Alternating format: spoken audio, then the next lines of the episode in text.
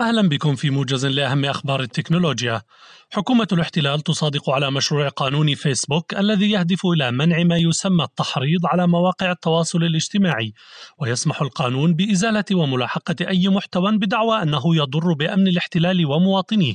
ويزيد هذا القانون من الملاحقة والقيود المفروضة أساسا على المحتوى الفلسطيني على منصات التواصل الاجتماعي المختلفة وخاصة فيسبوك.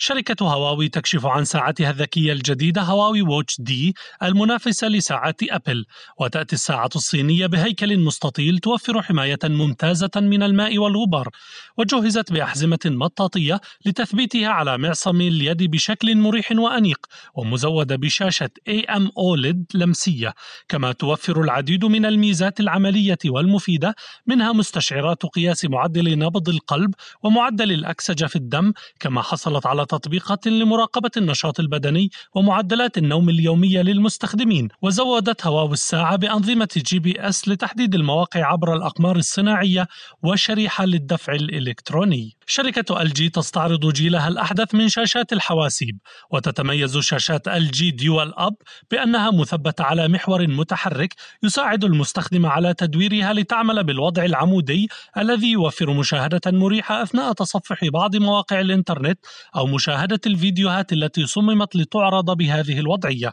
كما زودت الشاشة بتقنية Nano IPS Black التي تمنحها ألوانا سوداء واقعية للغاية وجهزتها بمنافذ لتسهيل وصولها مع الحواسب وأجهزة الصوت والإلكترونيات الأخرى كما أنها تدور بدرجات مختلفة لتوفير رؤية مناسبة لجميع المستخدمين والتقليل من آلام الرقبة أثناء العمل لساعات طويلة.